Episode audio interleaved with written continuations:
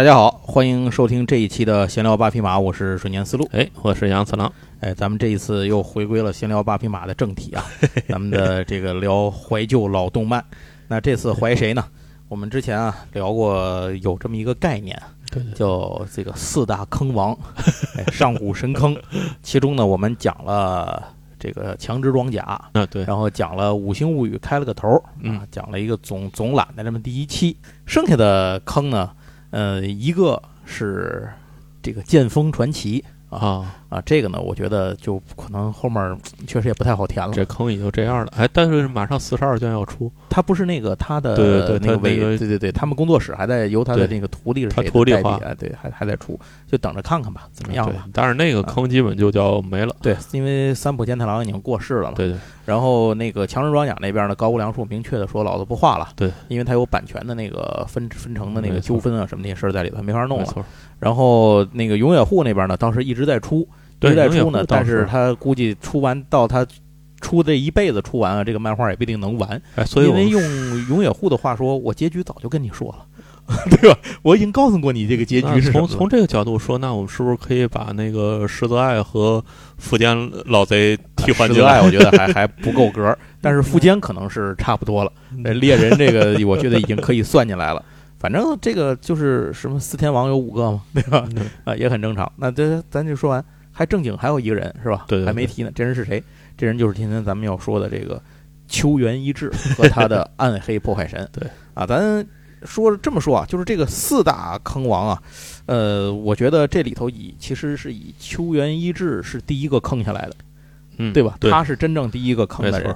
哎，当然这里有人可能要说啊，说你可能读错了音了，他应该叫狄元一志，因为他是啊草字头那个狄字嘛。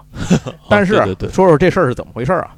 他其实他本名人家是秋元一志，嗯他是草字头上面一个秋。一个秋，那为什么有人读成狄元一志呢？因为当时国内大量引进盗版的年代，那一批暗黑破坏神的时候，盗版商很不负责任的把名字那个秋看成了狄，所以在封面上写的是狄元一志。从那儿起，我们所有人都知道有一个日本画这个擦边球的漫画家 叫狄元一志。其实都没错，对，都没错。其实这个字儿呢，就是它原本应该是“秋”字儿，就是当时盗版商闹成的这么一个误会，大伙儿知道就行了。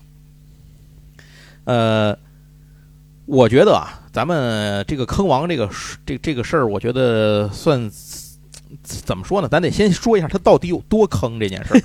就是这个书，它是一九八八年开始出的，到现在是二零二三年，一共只出了二十七卷 啊。猎人，咱对比一下，猎人是九八年开始出的，到现在咱这么骂大街大伙儿，他也出了三十七卷了，对吧？晚十年多十卷，你比一比都劳模了，属于。那《暗黑破坏神》的上一次更新是什么时候呢？二零一零年。哦，啊所以最近这两年的对于《暗黑破坏神》的更新呢，应该是网飞搞的那动画版了。哦，网网飞还搞过，你不知？道？就疫我不知道情期间。但是这个反响吧，就属于看前大家期待极高，看完之后呢，就只能呵呵罢了的这么啊一个。居然已经搞完了，是呃，吧？搞完了，您可以，你可以可以看看，你你看看是不是不骂街吧？完全没有波澜。反正实话实说啊，这二十七卷的过程里头呢，《暗黑破坏神》这部作品已经被扩展成一个非常非常广阔的世界观，嗯就是现在、过去、未来，人类、恶魔、天使、科学、神学全都齐集一堂。呃，我觉得咱们应该先来集体回忆一下吧，这部让无数人又爱又恨的这个神坑漫画到底讲了一个什么故事啊？因为毕竟年头太多了，对对对，我也是为了做这期节目，就抓加班加点的掐这个 抢时间，又翻了翻，才才想明白这个当时回忆起来都怎么回事儿。这个故事开始于一个非常混沌的魔法时代，这里呢法规和秩序已经几乎破灭，一切以力量为尊。哪怕一个国家在面对绝对强大的侵略者面前呢，也只能化作尸山血海。人类处于冷兵器时代，但是拥有强大的魔法。嗯，传说四百年前，这个世界根本不是这样。那会儿人类甚至没有元素魔法，但掌握着其他更加恐怖而神奇的力量。但在那个辉煌的世界呢，却毁在一个名为安莎拉·萨克斯的破坏神手里，整个世界这个文明啊消失殆尽。据说呢，那个破坏神只用七天就做到了这一切。但是旧文明虽然被摧毁了，人类却没有彻底灭绝。这是因为最后关头出现了一个名为龙战士路西法的救世主，将破坏神击败，并通过四个封印将破坏神的意志和肉体拆分。最后，救这个救世主离开的时候，又留下了一个预言：当破坏神再次苏醒的时候，流着路西法血液的人会成为新的龙战士，与之战斗，并再次封印破坏神。就这样，四百年过去了，人类在废墟上建立起了一个全新的魔法文明。这个破坏神的身躯，它不是被分成了四个封印吗？其中身躯呢，就沉睡在拥有最强兵力的国家，叫做九达斯王国的王城底下。另外三个封印呢，在其他三个古老的王国之中。有一天，突然出现了一个强大且邪恶的黑魔法师，他自称叫达克秀奈达，简称叫 D.S。如果您看过有一个网络小说叫《龙战士传说》，那个里边也致敬了主角，就是也致敬了这个这个角色。就是这家伙拥有极其强大的野心和魔力，精通各种古代语的魔法，能同时操控几千名魔偶兵。带领他强大的军团妄图称霸世界，结果呢，呃，被麦卡里特王国的第一王子叫拉兹率领的十位勇士打败。这一仗中呢，拉兹化身为传说中的无敌鸡龙鸡神龙，才打败了 D.S，拯救了世界。虽然对外宣称 D.S 已经被杀，但其实不是这样。D.S 的灵魂被封印在了一个新生儿的体内，拉兹王子呢，从此也行踪不明。十勇士之一的，就是拉兹王子不带了十个勇士嘛？嗯，这十勇士之一有一个是个大神官，秘密的将婴儿带回了麦卡里特的这个王国抚养，然后时间就这么有惊无险的过去了十五年，危机再次降临。反正也不能让你闲着。当初 D.S 手下有四个重要的部下，人称四天王，分别是豪爽的忍者王叫格拉，然后美丽的妖精她叫奈丽。然后还有被称为冥界预言者的僧侣阿比杰鲁，以及银发的冰魔导师卡鲁斯，这四个人对 D.S 来说呢，就属于有的是挚友，有的是恋人，有的是学生啊，反正身份各不一样。这四天王呢，以那个卡鲁斯为首。十五年里，虽然没了 D.S，但这四天王还在暗中发展势力，最后已经拥有了一支庞大的军队，其中包括了各种亚人魔物，一路横扫很多国家。在阿比杰鲁的策动下，四天王开始寻找让破坏神复活的方法。他们认为，只有借助破坏神清除这个混乱不可救药的世界，才能重新去创造一个新秩序的新世界，完成 D.S 当年一统世界的梦想。要复活破坏神，要做的事儿就是得把这四个封印给砸了。所以呢，趁着大神官远征的机会，这四天王的军队就打进了麦卡里特的都城。此时，十五年前的那个婴儿已经成长成了一个看起来这个文文弱弱，但是非常可爱的少年，叫鲁吉。和他在一起寸步不离的呢，是一个呃比他大一些的女孩，叫杨子，她是大神官的女儿。两人呢可谓青梅竹马，一起长大，感情非常要好。此时，都城已经到了马上就要被毁灭的时刻。杨子想起父亲曾经跟他说，这个鲁吉体内封着一个强大的灵魂，这个灵魂强大，但非常邪恶。需要处女之吻才能打开这个封印，眼看眼前都城一片火海，杨子只能选择赌一赌了。一个吻之后，被封印了十五年的 D.S 复活了，鲁吉的身形瞬间拔高，头发变长，完全变成了另一个人，身材高大，桀骜不驯，满嘴狂言，但实力恐怖。他轻松地干翻了冲进王宫的这个魔法师叫奥斯堡，还有他带领的各种什么怪物啊、兽人什么的。但是，一波未平，一波又起。杨子刚松了口气，觉得这个灭城危机被躲过去了，但是发现这个怪人呢，竟然要去找他爸他们报仇去，因为当年他不是被他们给封起来的吗？而且口中大喊要征服世界，甚至还带上了要要这个要掠走自己。于是呢，就在杨子处于叫破喉咙也没人管的时候呢，D.S 就强行亲吻了杨子。可是没想到。这个吻啊，不但能解除封印，还能重新给封上，他离开关，对吧？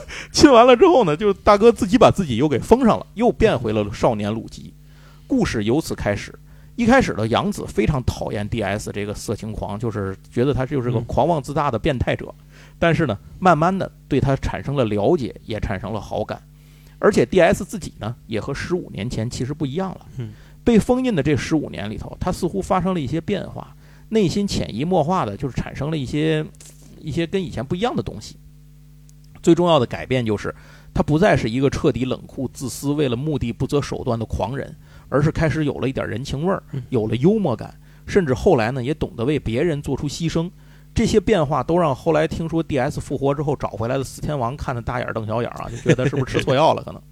而且更奇怪的是，封印了十五年之后，按说 DS 的力量应该会下降，可是其实反过来了，它的力量莫名其妙的提高了好多，而且冥冥之中似乎总有一些玄而又玄的外力在暗中帮助他，甚至有一条小飞龙和 DS 好像非常熟悉，这条小龙的名字叫拉兹。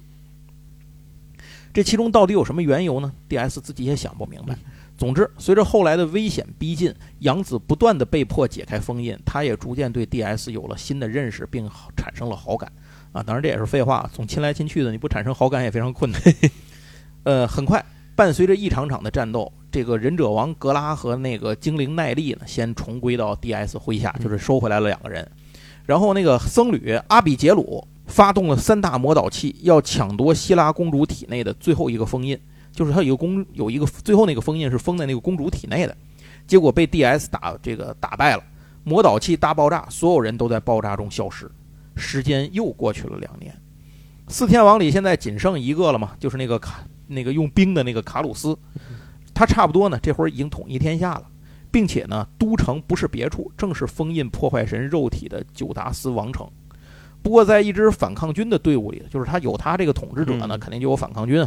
在一支反抗军的队伍里，却出现了杨子和鲁吉的身影。原来，当时 DS 用自己最后的力量把杨子救出来了，但是自己也身受重伤。两年来，灵魂一直在鲁吉体内沉睡，但时间不等人。卡鲁斯此时已经被这个破坏神给控制了，其实成了一个傀儡。嗯，就在全力的想要破坏最后一个封印，就是那个希拉公主的封印。卡鲁斯手下的魔战将军啊，带领着前所未有的诸种族的一个联军出发，就是要消灭希拉公主和这个反抗军所在的一个地方，就是太古都市，叫红色荣誉王城。此时呢，这个魔战将这哥们儿呢，还觉得自己要实现一个千秋万代的和平啊这个目标，但其实根本不知道自己的主子卡鲁斯呢，早就被暗黑被这个呃破坏神给嗯暗中操控了。刚得到这个消息啊，这个刚刚苏醒的 DS 等人呢，也赶紧跑过去去保护公主。嗯不过，魔战将军呢，虽然抢先一步到达，但是这个曾经的魔族都市有强力的结界守护啊，比如有守护龙什么的。反正就是这个刚来的这波大军呢，就被打得落花流水。然后逃出来的魔战将军呢，正好碰到了 DS 他们这行人到达，于是，一场遭遇战立刻爆发。从这里开始呢，秋元一志开始抛出了一些旧世界的遗物啊啊这些个东西，给后文做一个铺垫。比如那个 DS 他们是怎么赶过来的呢？他们就是用一种很神奇的旧世界的传送门，哎，能够赶过来。嗯，哆啦 A 梦。就在这个时候，双方要打没打的这个会儿呢，有一个身材高大、沉默寡言的这个人，他他就是一直跟着他们的这这行动的一个人，然后突然从身体里面就裂开了，这个人身体给分开了，从中露出来了，就是就是露出来了，里面还有一个人。啊，对，对就是这人是谁呢？这个人就是大伙儿都以为死了的那个阿比杰鲁。这么多年来呢，这就这两年来吧，这哥们儿一直藏身在人造人的躯壳里面养伤，并且观察事态。如今呢，他已经摆脱了破坏神的控制，就是当时他被破坏神控制了，正式的加入了这个 DS 的麾下，就是四大天王啊回来仨了。接着卡鲁斯也到了，在破坏神的控制下和 DS 展开了决战，最终卡鲁斯的一仅存的理智战胜了破坏神的控制，用手中的冰之魔剑刺入了自己的胸膛嗯。然而遗憾的是，卡鲁斯的行为并没能阻止破坏神的复活。黑暗的力量撕裂了希拉公主的身体，最后一个封印被打破。伴随着巨大的轰鸣，远在大陆另一端九达斯王城突然土土崩瓦解，在熊熊的烈火和烟雾中，巨大的破坏神安莎拉萨克斯终于复活，并且伴随着破坏神的复活，数以百万计的邪神涌现出来，对人类展开了无差别的杀戮。就是无论达公显贵、皇亲国戚，还是平头百姓、贩夫走卒，只要是人就得被杀。接着，破坏神带着邪神们瞬间跳跃到红色荣誉王城，这个王城叫 KCG，就是简称叫 KCG，、嗯跳到它的上空。原来这里还隐藏着旧世界的后裔，所以破坏神呢哦优先要将其扫灭。在众人的惊呼声中，这个荣誉王城竟然叫 KCG 嘛嗯，竟然腾空而起。传说中的法的制定者叫埃鲁夫十贤者中的九个人出现了，呼唤 DS 赶紧和龙战士合体去对抗破坏神。DS 都懵了，就是我他妈我合合什么体是吧？跟谁合体？我是谁？那剧情到这儿呢，才开始正式交代四百年前旧世界毁灭的一个真相。DS 以为我是破坏神，对，没想到让我打破坏神。对对那我是谁呢？对，那我是谁呢？原来所谓旧世界，就是科学达到鼎盛的人类的辉煌时代，就是咱们现在这个人类时代。对，就是你以为是一个过去的故事，没想到是个未来的故事。呃，这些贤者都是经过身体改造的科学家。对，原本安莎拉萨克斯的制造目的是为了彻底消灭战争因素，实现最终和平的造出来的这么一个东西，一个终极机器，就是生体兵器吧，相当于。啊，然而这一切呢，不出意外的出了意外啊！破坏神拥有了自己的意志，开始不受人类的操控。四百年前，也就是公元一九九九年，安莎拉萨克斯彻底毁灭了当时的人类，也就是七天七日审判这件事儿。嗯哎，这个时候可以看到，那个秋元一志是用了当时诺查丹马斯大预言的啊，那个、那个说，法了啊。恐怖大王降临对人间，对对对对。然后实贤者呢，乘坐着当时集先进科技于一身的宇宙战舰，这个宇宙战舰就是这个都市叫嗯 KCJ，、去与之战斗。那龙战士路西法又是什么人呢？他是为了封印破坏神制造的一个超级机神，但必须是基因与之相符的超人类与它融合在一起才能启动。嗯十七年前的那个拉兹王子只是个试用品，它就融合之后它就被消失了，被吞掉了嘛，相当于，所以就没有这个人就就他是被吞了还是怎么着？反正还是变成那个小龙了。反正我现在已经想不起来这个剧情了。反正就是那个拉兹当时是个实验品，真正合格的呢是这个之前实贤者制造的一个超级人造人，这个人叫嗯 DS，、嗯，嗯 就是达克修奈达。所以他原本就是为了给那个跟那个龙神机和融合制造的一个完美型的人造人，就是人造人十六号。哎，是吧？所以当时他完，但是没想到这个 DS 完成了自我进化之后，从这 K KCJ 里溜了。嗯，所以呢，现在贤者们又抓住了 DS，准备强行输入融合密码，让他和龙战士融合，好去对抗破坏神。所以这个他们是人造人二十号是吧？哎，对，他是博士，他们是格罗博士，格罗博士，对对对。然后这个时候就需要这十个贤者呀，都输入那个密码，就像跟核密码一样。结果融合失败了，为什么呢嗯？最后一位实贤者现身，他不是一开始有九个人吗？啊，对，第十个人出现了，这十个人第十个人拒绝输入密码，哦我把这密码忘了忘了，上面是用户名，输入错误输入错误九次，对对对，被锁了是吧？这个人不是旁人，就是那个阿比杰鲁。啊，他在几百年前跟同伴们的理念产生了分歧，而离开了 KCJ，化身四天王之一，一直跟随 DS 左右。此刻就是他站出来反对把 DS 融合进龙战士。就在双方扯皮的时候，破坏神呢嗯已经干碎了飞船的防御，冲进了 KCJ 飞船内部，直接把龙战士给砸了。哦最后就是无论你情愿与否啊，都只能把希望寄托在 DS 身上，让他去单挑破坏神了，因为已经没有别的招了。总之，在经过了一场惊心动魄的大战之后嗯，双方同归于尽。那，呃，邪神的肉身在 DS 的超级法阵中这个消失啊，DS 呢也被邪神封印在了一个异度的空间。但是整个故事的篇章并没有由此进入尾声，而是刚刚开始。让人震惊的真相还在后面。对，杨子和阿比杰鲁呢一起进入了这个战舰的核心部分嗯，穿过一条巨大的标本长廊，两人如同置身这颗星球漫长的历史演变长河之中。从单细胞藻类开始到巨大的鲸鱼，这里是应有尽有。这些都是新世界的杨子闻所未闻、见所未见的。而他所熟悉的这些非人种族，比如精灵啊、啊矮人呢、各种兽人啊，还有斯芬克斯啊，甚至巨龙啊，全都是过去旧世界文明生物科技的产物。换言之，现在整个世界都不是自然产生。嗯，两个人走到战舰动力炉的时候，见到了一个让杨子更加难以置信的场景。这里没有什么传统意义上的动力部分，而是无数的水晶棺材，嗯里面沉睡着尖耳朵的埃鲁夫亚人类，这个一种亚人就是精灵那种亚人。那阿比杰鲁解释说啊，这里其实才是旧世界科学的最高水平体现，一种完全无害的高质量能源，也就是哦这些呃这些人自身的灵魂能量。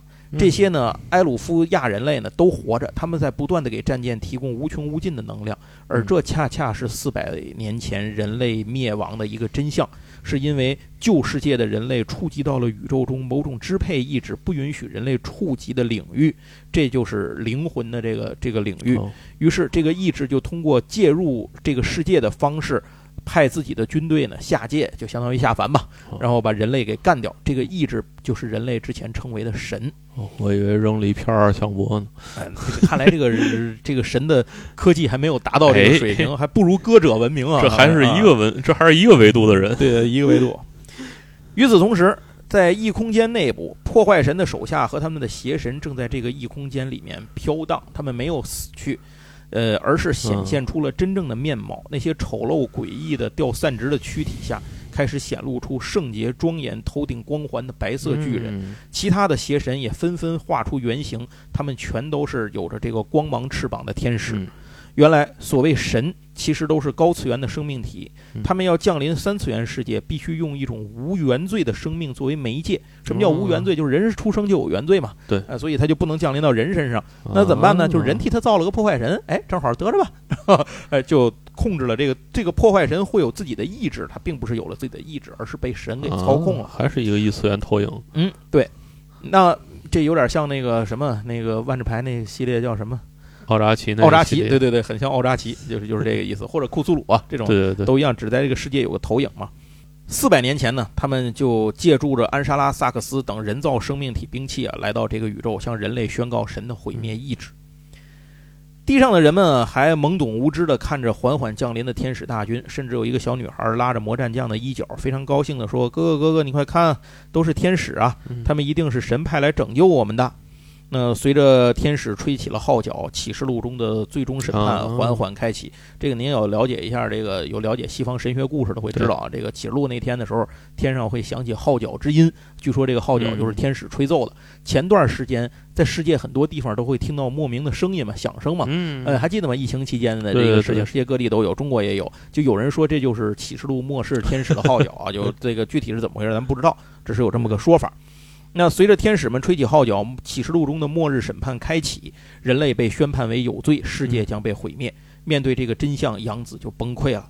他不明白人类为了生存付出了那么多的牺牲，但毫无意义嗯，甚至人类自身的存在都没有意义。既然如此，又为什么要让人出生在世界上呢嗯？难道人类是为了被毁灭才要诞生的吗？这件事儿本身就失去了逻辑。忽然哲学了起来。哎但就在所有人都迷茫、恐惧和不知所措的时候，一个背后舒展着十二只光辉羽翼的身影出现在战场。这个人竟然是少年鲁吉，啊，就是这里没有凡人，但天使们再次证明了血统论对但天使们显然是认识他的啊，于是惊呼他的名为路西法。哦，至此，D.S. 复活后的种种谜团都揭开了。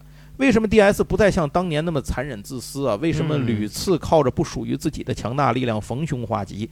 原因都是因为这位路西法，他是力量仅次于创世神的第一炽天使长。嗯，呃，当神把愤怒倾泻在大地上的时候，路西法带着三分之一的天使反叛了。这个故事圣经里其实也有讲过的啊。就堕天使哎，堕天使和当时的天使大军的统帅叫米迦勒展开了大战，最后被打上了叛逆的这个封印，遭到放逐。然后一直以小鲁吉的形态呢，和 D.S 的灵魂融合在一起，他是希望借 D.S 的力量来拯救自己和人类。嗯，但是呢，现在，呃，鲁吉说，虽然能够把有办法把这个 D.S 从封印的空间里给捞出来，可是呢，需要强大的能量。嗯，这个能量大概是需要在六千分之一秒的时间里制造出一个相当于五十六亿七千万特斯拉光子能量的立场。别问我这是什么，我也不知道。这对原著这么写的，眼下的力量是远远不够。那阿比杰鲁，这个阿比杰鲁不是那个老的科学家吗？他就想到一个方法，就是引爆这些个水晶棺材，就是把这些东西的力量哦。引爆到极点，把这动力炉达到临界点，嗯。超过之后给它炸了，还有一。个矩阵，但是这事儿呢，需要一个人去现场操控，哎，现场操控去做这个引导，哦。这个人必死无疑。这人就是他自己来做，哦就是阿比杰，鲁就决定牺牲自己。他就是老白。哎，对他就是老白，嗯，一瞬间呢，就还可能还差懦夫，这还差好多人。那爆炸的一瞬间可以达到这个能量效果，但这件事儿最难的不是阿比杰鲁要牺牲自己，嗯也不是把这个事儿达到临界点嗯，而是到临界点需要十分钟。这十分钟里头，哦，所有的人必须全力挡住天使大军十分钟的进攻。按说这事儿听起来也不是太难哈，因为所有的人类、亚人、新人类、旧人类、科学和魔法，所有的力量都被调动起来，和这个天使大军展开殊死大战。但是呢，这十分钟其实如此的漫长啊！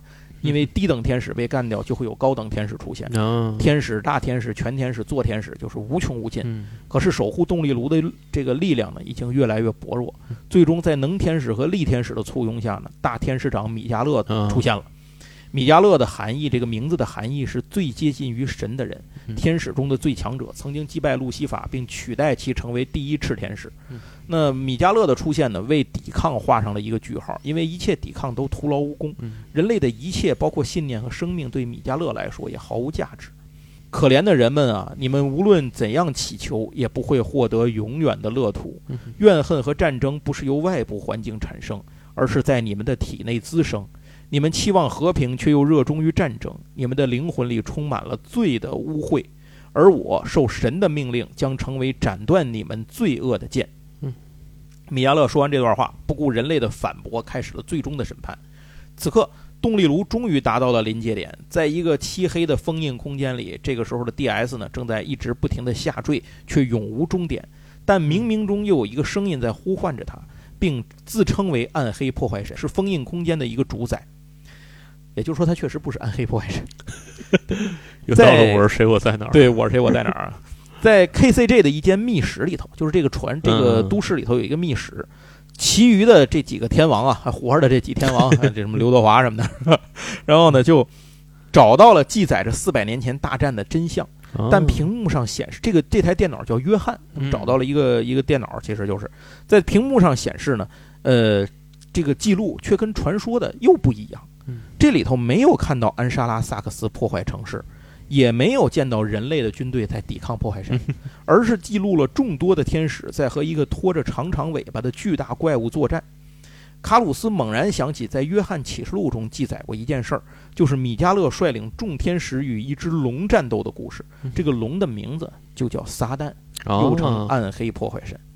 原来天使的目标其实也根本不是消灭人类，就是人类那点儿灵魂触及灵魂的水平啊，在神看来也不叫什么事儿。可是人类的有罪啊，予以制裁这些事儿呢，都是一种要消灭人类找的借口，就是随便找了个词儿要把你干死，就是说你死就是找个词儿，洗衣粉你也得死，对吧？呃，那神惧怕的是什么呢？他们怕的是封印在空间中的恶魔撒旦和他们的恶魔大军，任何能打开这个空间的力量都会被摧毁。啊而人类犯的必死之罪，就是通过灵魂的力量可能触及到这个空间的封印，仅此而已。其他的都不过是想消灭人类找的借口。那接下来，故事进入了全新的篇章。由此可见，秋元一志一定是个无神论者，至少他不信天主这上帝这套。此时，暗黑破坏神呢，已经进入了一个这个这个故事啊，它其实已经进入了一个类似于但丁神曲的这么一个故事的结构了。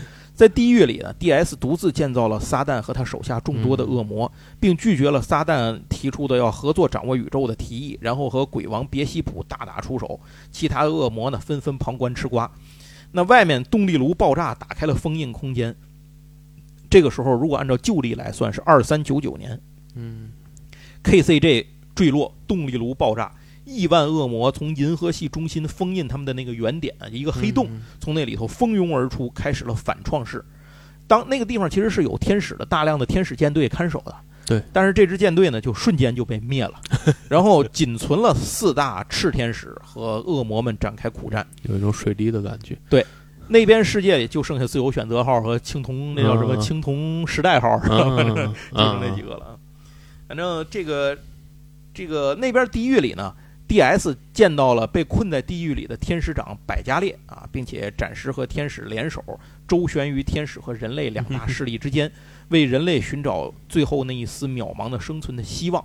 未来并未确定，预言书最后还是空白，一切都是未知，哪怕创世神也不知道未来将如何发展。故事完，就到这儿就结了啊，差不多《暗黑破坏神》的故事基本就这样。对，我讲了这么半天，讲的有二十分钟啊，嗯那就就得出这么一个结论来，所以可想而知，追这部书的读者是有多么的别扭。我这讲的可是飞快啊，真的是这个这个就是走马观花一样的讲，大大伙儿可是呃生生的追了这么长时间啊。后面没人知道会怎么样啊，而且包括秋元一志在内，他自己应该也不知道怎么样，因为他实在是画不下去了，故事的发展已经超出了他驾驭的能力。在回顾了这个故事之后，我觉得咱们现在应该来看看秋元一志这个人的经历了。他到底是什么情况，让他在什么样的精神状态和这个这个能力之下，画到了一个这么一个死道上呢？变成了南派三叔。哎，秋元一志这个人的经历很有意思。他是一九六三年四月四号出生在东京，从小就是老师和家长眼里的问题学生。他不喜欢学习是出了名的，他爱好的是打棒球、柔道和打群架。但是呢，他的学生生涯有一个有趣的亮点，在他上高一的时候，秋元一志因为交通意外住院，结果那年留级了啊。复复出之后再念呢，因为旷课太多又留级了，结果又复出再念，不知道什么事儿刺激了他，让他当选了学生会的会长。关于这件事情呢，我在网上查了中文、日文和繁体中文的各种网站。我都没有查到相关的资料，都是这么一句话，就是提及他三次留级，然后就是两留级了这么多回之后，高一念了好几回，最后突然当上了学生会会长。那学学校里最熟悉的面孔啊，对对，新来的老师新老师他打听了这学校秘闻是吧？我觉得很正常嘛，就是，反正这事儿怎么回事就不知道了。我我只能说把这事儿当成一个八卦奇闻说给大伙儿。但是在高中的这个这个生活的过程里头呢。呃，秋元一志完全没有什么学生该有的生活状态啊。他后来是离家自己租房子独居，可见他可能跟他们家的关系也许也不是太好。然后靠自己打工过日子，就是说他也不跟家里要钱。呃，曾经在建筑工地当过作业员，在酒馆干过调酒师，在市场卖过鱼，在迪斯尼乐园门口当过保安。嗯，总之呢，这些事情呢，就是都是他这段时期干的。后来他爸妈实在看不下去了。就是见他对美术、绘画还有兴趣，也有些才能，就把他送去了东京设计专科学校念书。所以他念的也是专科学校毕业。也就是从这儿，其实跟袁哲夫是一样的，是吧？袁哲夫我记得好像也是念的是专科学校。嗯，也就是从这儿呢，呃，无意中给未来的秋元一志找到了一个新的起点。在他毕业的那一年，恰好赶到了赶上一件事儿，就是 Jump 招人。嗯，招人干嘛呢？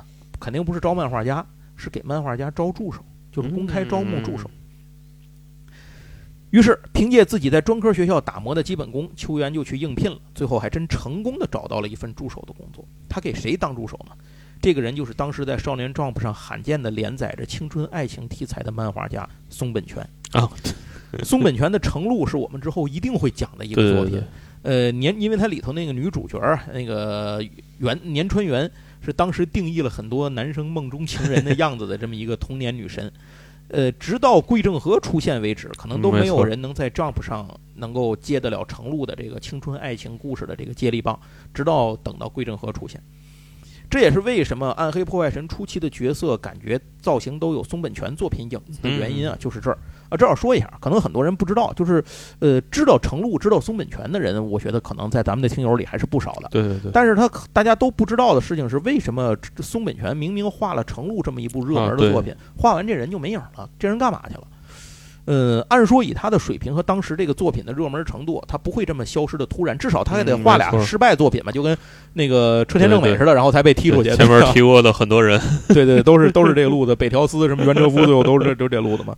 反正，那就肯定这里有什么原因。其实是因为松本泉在四岁的时候，因为一次交通意外，患上了一个病，叫做。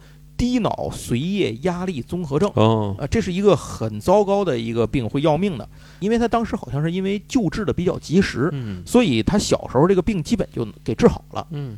可是带来了很多并发症，就是导致他身体非常的弱，这儿得个病那儿得个病的。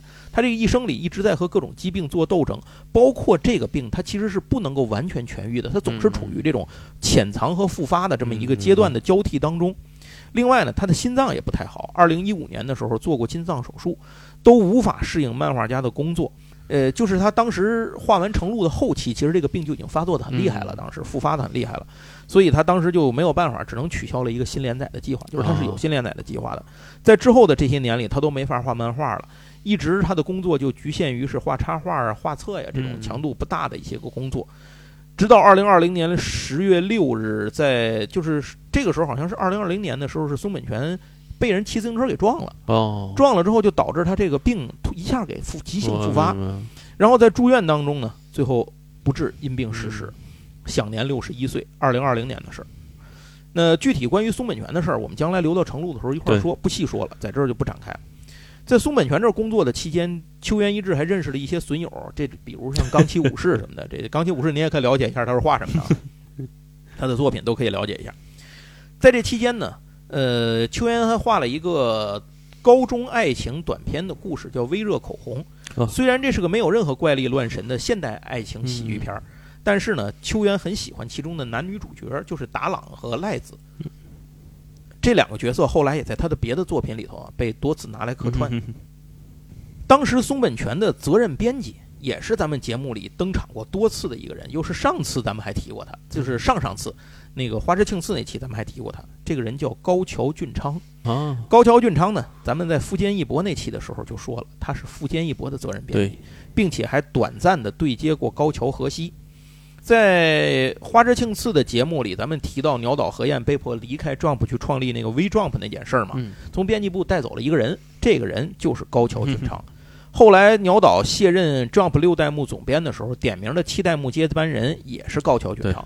由此可见，高桥俊昌这个人啊，他选择作品和画家的风格，其实跟鸟岛有些异曲同工之妙。作为八一年进入 Jump 的一个编辑，高桥俊昌其实是在三代目西村繁男就是当总编的时候入社的，也就是说，他是在那个坚决贯彻友情努力胜利的时期，算是一个比较非主流的异类啊。这从他接手了松本泉，还有这个这个秋元一志这种嗯这种人，呃这这个你就可以看出来一些这种这些方面的一些个算什么表现吧。嗯而且他要不然的话，他也不会在呃枯江信彦上台之后被踢出去跟鸟岛一块儿去做那个微撞吧，那必然是在这个路线纷争上呃跟你走还是跟我走的问题上呢，这当时看他是走错了的，是吧？对，实际上是走对了的。所以呢，作为松本泉的助手，秋元一志自然而然也就走了高桥俊昌的这个这条线。呃，秋元一志呢传承了松本泉的本事啊，就是非常擅长去画美少女，而且他的内容呢是狂打擦边球。他跟北条司那个含蓄的那种、这种幽默的、略有点这种流氓气的这种这种玩笑是不一样的。他真的就是狂打擦边球。嗯基本上就是在少年杂志的极限上蹦迪的这么一个水平。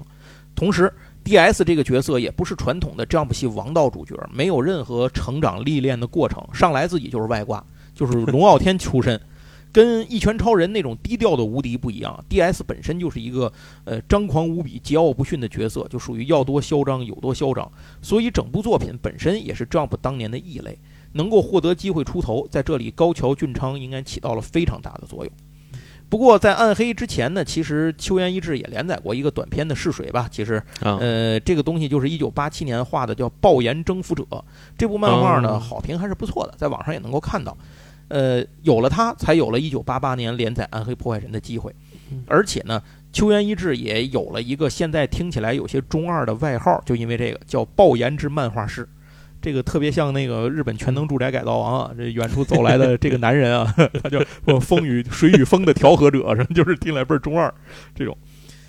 刚开始的时候，《暗黑破坏神》的故事，咱刚才您也听了啊，其实是比较中规中矩的，嗯除了每次都有擦边球送福利之外，内容上没有什么惊人之处。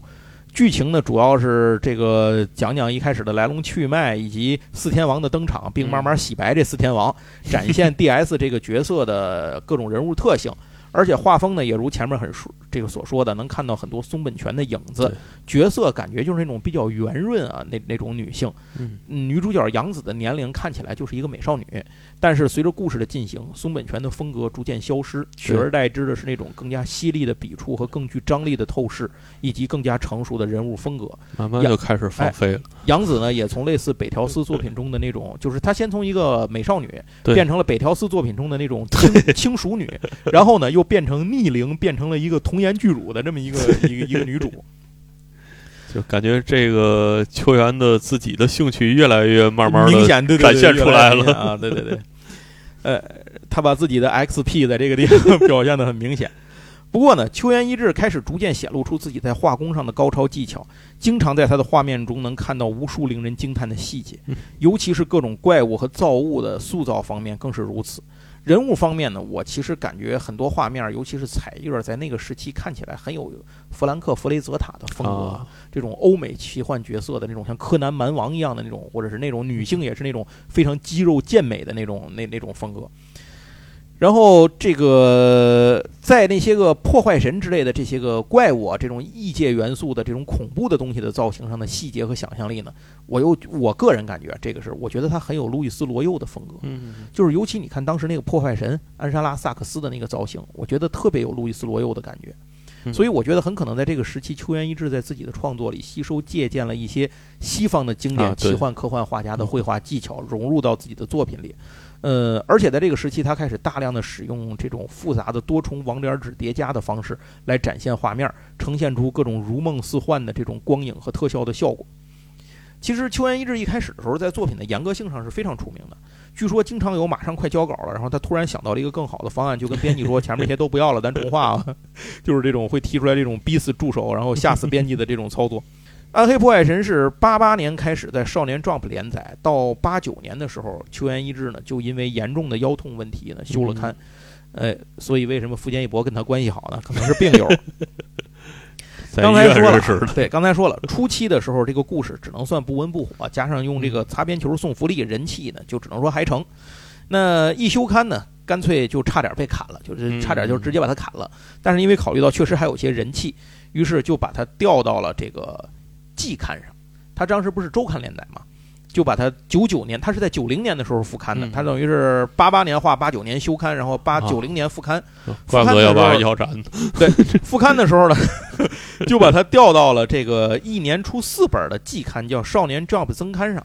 这样呢，三个月画一次，反而给了秋元一志非常大的操作空间。他有很多的时间来酝酿和展现作品，就是说他是一个慢工出细活的那种作者，不是那种快速赶稿型作者。所以这段时间是他作品创作的爆发期。咱们刚才说的角色造型的成熟化呀，背景的精细化呀，细节的复杂化呀，都是这个时期出现的。这个时期他还画了很多跨页儿超精彩的那种大型的战斗场景，非常精美。杨紫也是在这个时期呢，变成了一个成熟性感的大美女。从第十卷的《地狱镇魂曲》篇啊，到这个第十八卷的《罪与罚》篇的断章，然后这六年里头的季刊连载是《暗黑破坏神》发挥最牛逼的一段时间。可以说呢，秋元一志在这六年里的创作是得心应手，并且还有余力总去挑战新的绘画技法和细节，打磨故事走向。但是这个时候，意外又他妈来了。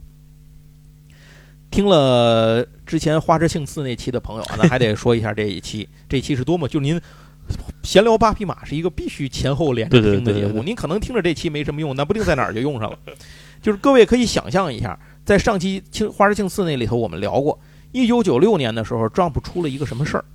这就是随着 Jump 销量的崩塌，主编嗯枯江信彦背锅下台了，把外调的鸟岛和彦又请回来继续当家，那么担任了这个新的这个主编，那这就是一个大变动的一个时期。一九九六年六月，《灌篮高手》突然完结，然后啊对《达伊大冒险》呢在年底结束。这两个呢，已经是最后撑着这个销量的两部作品了。杂志由此开始一落千丈，整个翻阅一本《少年 Jump》啊，能够拉得住老读者，然后一直读下去的作品，只剩下了《浪客剑心》这一部。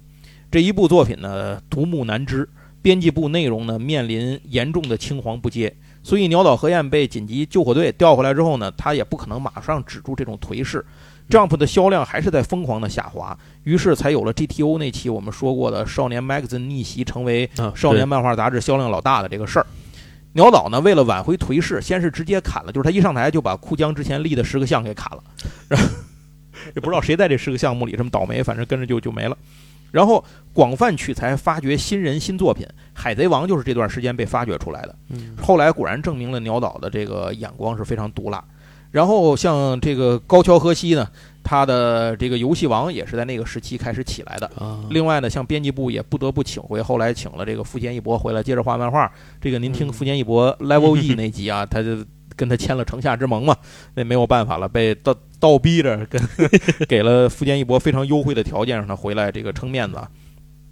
然后，哎，好像鸟岛和彦回来的时候，富坚义博已是已经是要让他回来画猎人了。对对，已经不是画 Level E 了，已经是画猎人了。猎人了嗯，对。那另外一个就是召回一些其他有潜力的画家回到周刊来顶梁。这些画家呢，没有富坚义博那种牛逼的权限，但是呢，他们的牛逼呢，又大概达到了一个能够拉动一些读者的这么一个份儿上。秋元一志恰好就在这个区间段里头，所以暗黑破坏神呢，已经当时有了稳定的人气，甚至但已经在带动增刊的销量的情况下，嗯首当其冲被召回。秋元的工作一下从稳定的规律、能保证水准的季刊，变成了分秒必争的周刊，从天堂掉回地狱。而那会儿的剧情到什么时候呢？就是天使们已经出来了啊，已经脱离了这个破坏神呢就是已经不要脸了，开始就变回天使了。然后呢，开始要入侵人间，天空都市坠落，众马上要坠落，众人血战天使的过程里呢，很多角色一一死去的这么一个过程。D.S 的复活呢，正在倒计时这个关键阶段。结果呢，现实中节奏大乱的秋元一志根本没有办法集中精力创作，每周都得接着赶稿，这我特别深有体会啊。而且每周的这个页数变少，因为你周刊连载一次就八页。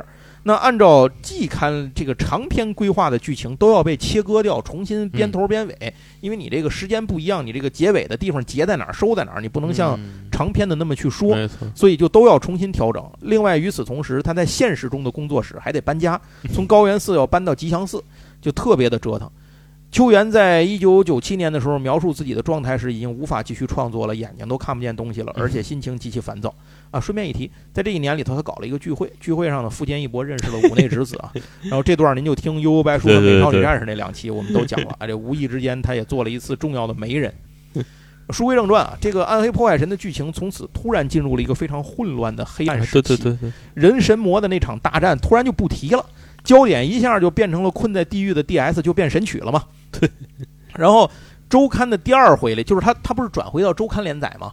回到周刊的第二次连载里，这个八页儿，一共他交了八页儿，里面就有两个大跨页的这个充数页，而且这个大跨页按说一般都是特别华丽牛逼的必杀技，这里不是，就是普通的挥拳，被打飞的敌人，你仔细看一眼，就是个上了色的草稿。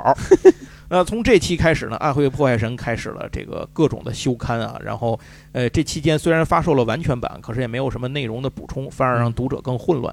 甚至秋元一志呢自己还弄了个同人志，这个就是把季刊当时转换过来不能用的那些个页数，然后在那里头攒起来，然后再发，结果导致读者就更混乱了，也不知道哪个是正经的，哪个是官方的这个历史，哪个是他自己同人历史，是吧？就更麻烦了。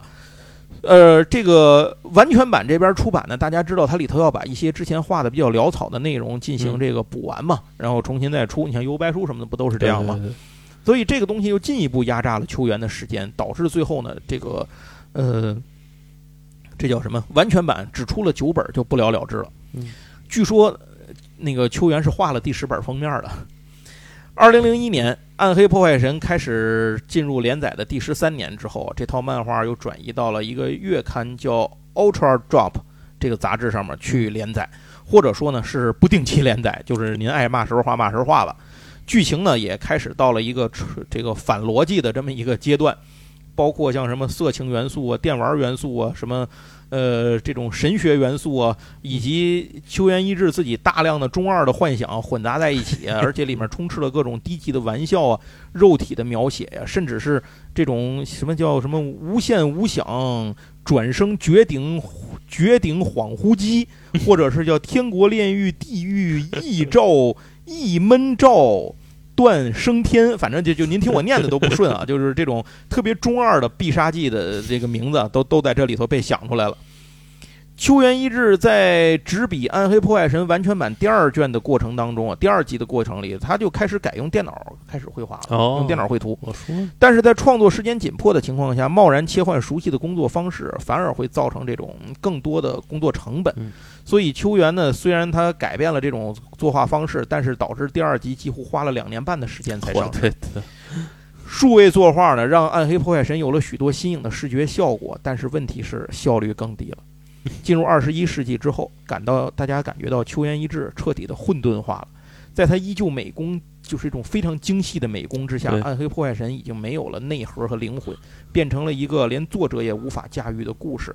反而是作品里那些色情且中二的描写呢，才是像是秋元一志自己想画的东西。那么，二零二零年，少年 Jump 终于又翻身了，把少年 Magazine 的这个这个头把金交椅又给抢回来了。那么当时作为援军被抓过来的暗黑破坏神呢，就也没有那么大的意义了，陷入了一种自己的出版发行地狱当中。他的单行本发行速度已经拉到两年以上了，勉强出版的单行本的页数还过少。在二零一二年三月十九日，这个发行了一个剧情的最终回归到什么十五年前人魔大战呢？就是这个人间大战的。这第二十七集的单行本，这个单行本出了以后呢，《暗黑破坏神》一直所有的内容停止到现在，直到呃直到网飞嘛。那 这套漫画呢，是上世纪最大胆的少年漫画，对它从《城市猎人》的那种黄色笑话的层级啊，最终演变到各种就是已经到了不可能让少年去看的内容呢，非常明目张胆的这个层级了。呃，后来呢，《暗黑破坏神》呢不再在少年周刊上连载啊，然后他就彻底放飞自我了，有了一种转变维度的转变。什么意思呢？就是秋元自己画了成人像的暗黑破坏神同人志，啊这种事儿在业界里几乎是没见过的，就是几乎让所有人都小刀拉屁股了，我。我画我自己的本子，对，在此之前就没有周刊少年 Jump 的漫画家会画自己的这个成人同人志这种事儿发生就。光听说干了啊！光听说过有人上岸的，还没见过有人下海。对对对。那为什么秋元一志不再画画了呢？没有任何原因的解释。有人觉得他是不是太累了，没有时间啊啊，这个忙不过来等等。但是二零一六年呢，秋元参加了日本电视台动画《最终骑士》的制作，担任了一个角色人物设定的工作，嗯所以他有时间去接新项目，并且他其实还接了很多这种。嗯，这种这种叫什么成人游戏的一些个设定什么的，他还画这些东西，那个其实挺赚钱的。说明他的本性还是喜欢这个。对却不再将《暗黑破坏神》继续画下去。《暗黑破坏神》的完全版呢，在那个二零零九年的时候就已经停止出版了。这套编故事多麻烦。对呀、这套漫画呢没有了，就是就是完全版，它也没有补完剩下的故事嘛，相当于，嗯所以完全版里不完全嘛。而就在去就在好像就是去年还是前年，就反正就疫情这两年，网飞突然宣布他们在啊，这个流媒体平台上要做《暗黑破坏神》的动画，这现在都已经播完了。就是刚才我跟你说的，大家当时呢又有了一丝希望啊，他觉得这可能是这套作品能够说完的一个契机。嗯结果呢这个想多了，想多了，对对。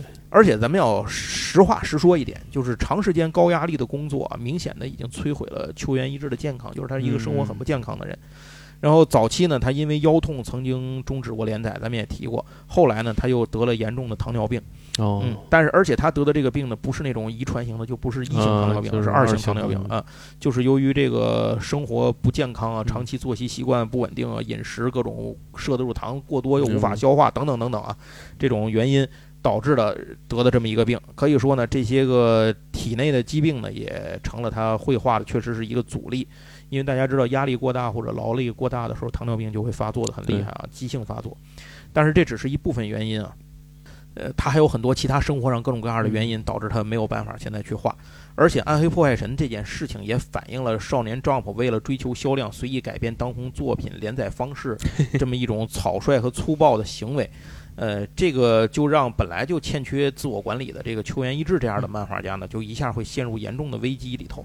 呃，将这个作品从季刊转换到周刊上的连载啊，其实就是完最后摧毁这部作品的一个嗯重要的一个背后的推手。时间差不多了，讲的嗯那其实到了今年，秋元一志已经今年二零二三年嘛，他是对六三年的，那他现在已经是六十岁六十整了。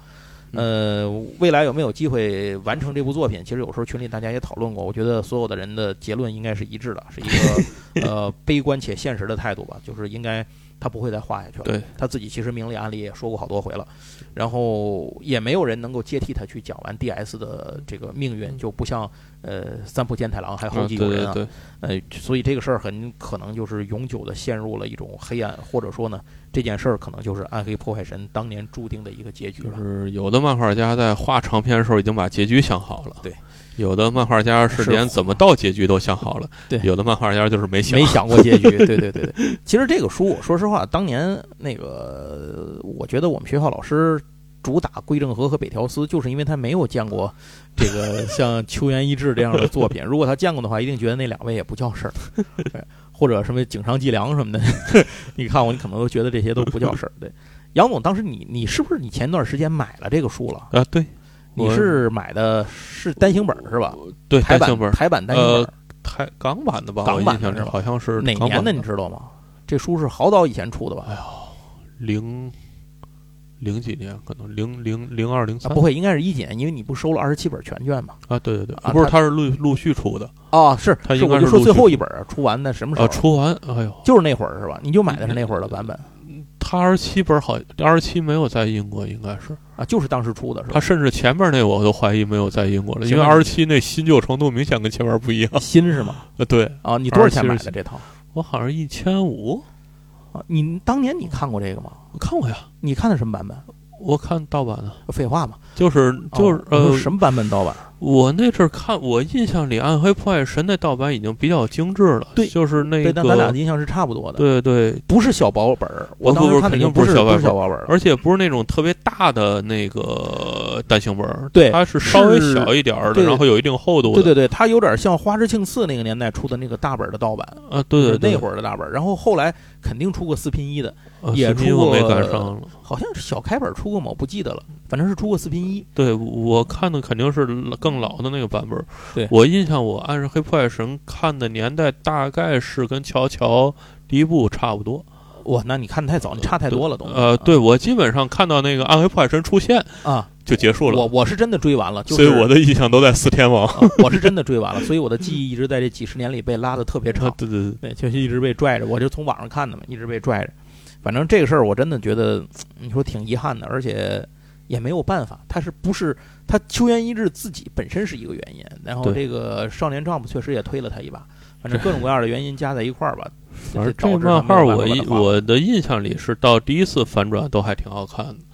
其实一直到哪儿，就按刚才那个，其实就是刚才节目里头我说的那个，其实他就是一直到他突然变成但丁神曲为止啊，都还可以。对对对对前面前面都就是这个，他几次剧情，第一次是先把那个呃那个谁 DS 洗白了嘛，最啊，早，对对对，然后把他的四天王洗白了，对，然后这是个反转，然后大家都连到一块儿之后，这个灭世军变成了护国军之后，开始共同对抗破坏神，然后又以为知道了旧世界的真相，哎，破坏神的这个真相了，然后没想到这个真相又是假的，嗯这个其实是神借着天使的名义要消灭人类，啊然后后来又进了一步，发现他并不是要消灭人类，是因为人类 就是他们所加给人类要消灭人类所有的理由都是都是嗯胡他妈扯淡，就是他只是为了因为人类能够打可能打开那个地狱封印了，所以就这一步一步的翻转，我觉得其实还是挺好的。对，但是他最后就有点驾驭不动了，画不下去了。哎，对，南派三叔，你想，他中间有八卷的内容就打了两场架，啊，这就有点扯淡了。其实也，这这个这个，